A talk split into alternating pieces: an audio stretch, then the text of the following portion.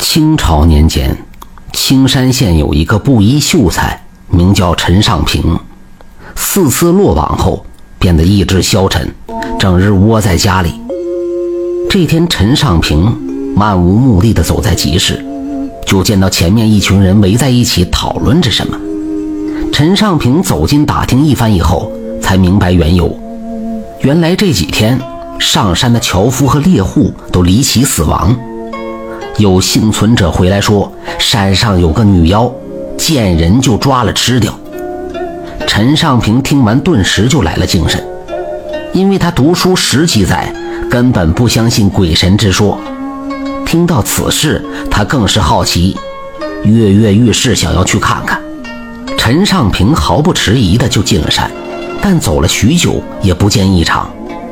陈尚平心道，自己活着。也没有什么意思，即便见了妖怪被吃，也是无所畏惧。想到此处，他大声的呼唤：“喂，你在哪儿？”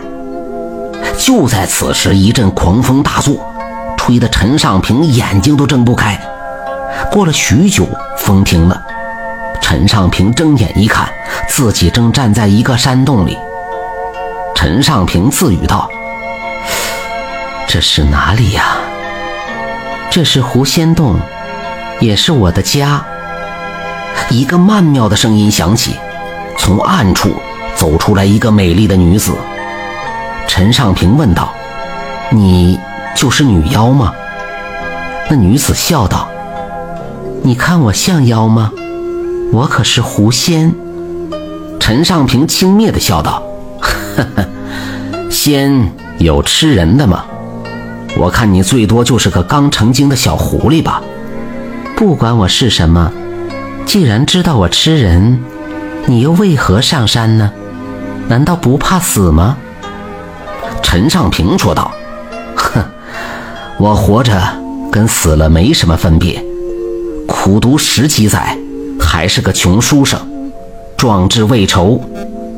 莫不如你吃了我吧，我也就解脱了。”女子这时就说道：“我从未见过一个临死之人不怕的。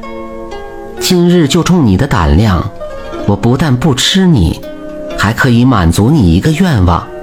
你说吧，你是想做官，还是要金银呢？”陈尚平问道：“你所言当真？”那女子点了点头。陈尚平接着说道：“那好，我要做官。”只有金银，没有权力，还是会被人欺负。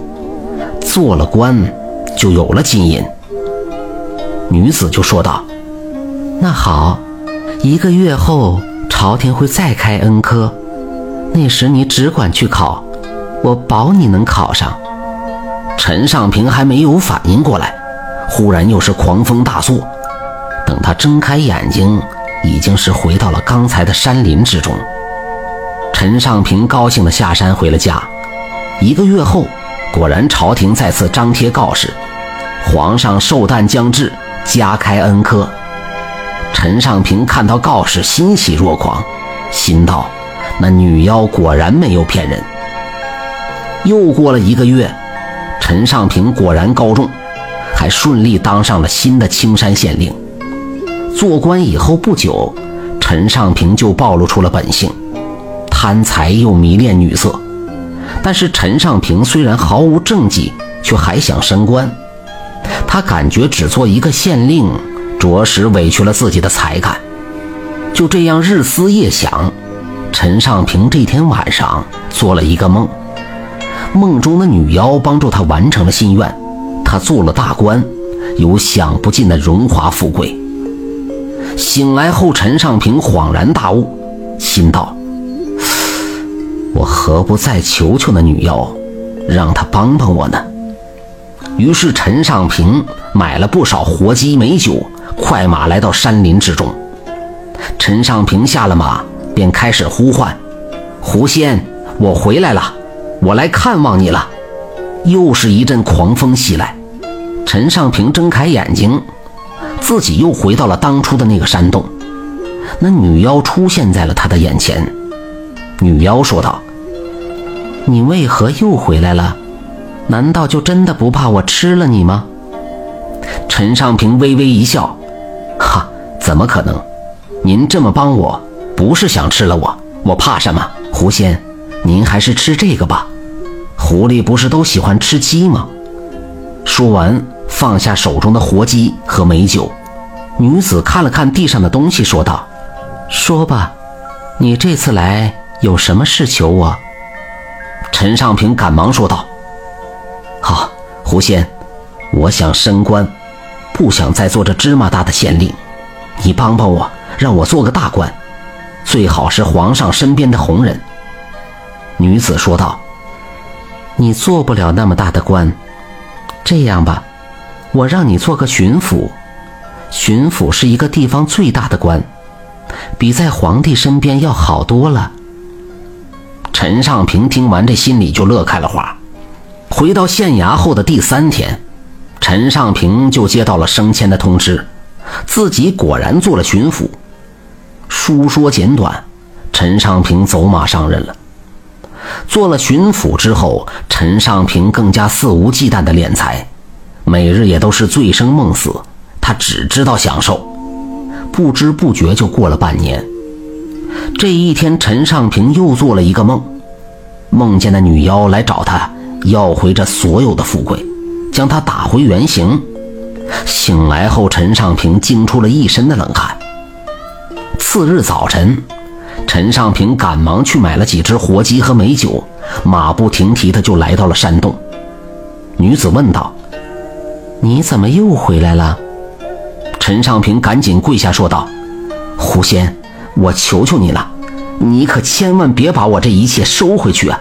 我再也不想过以前那种穷困潦倒的日子了，我也不求升官了，现在这样我就已经很满足了。女子问道：“你是怕我收回你现在的一切吗？”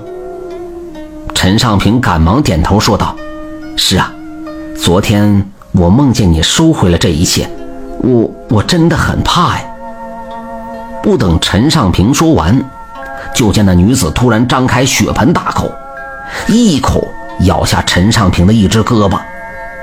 陈尚平忍着剧痛道：“你你为什么要吃我？”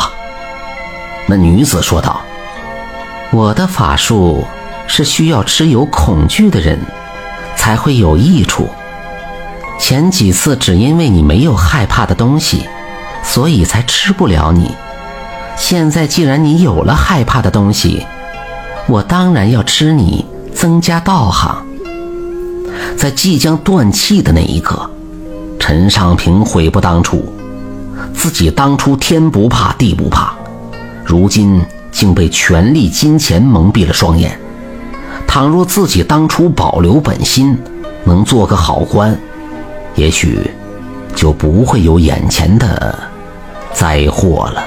感谢您的收听，想继续收听下一集的，那就点个关注吧。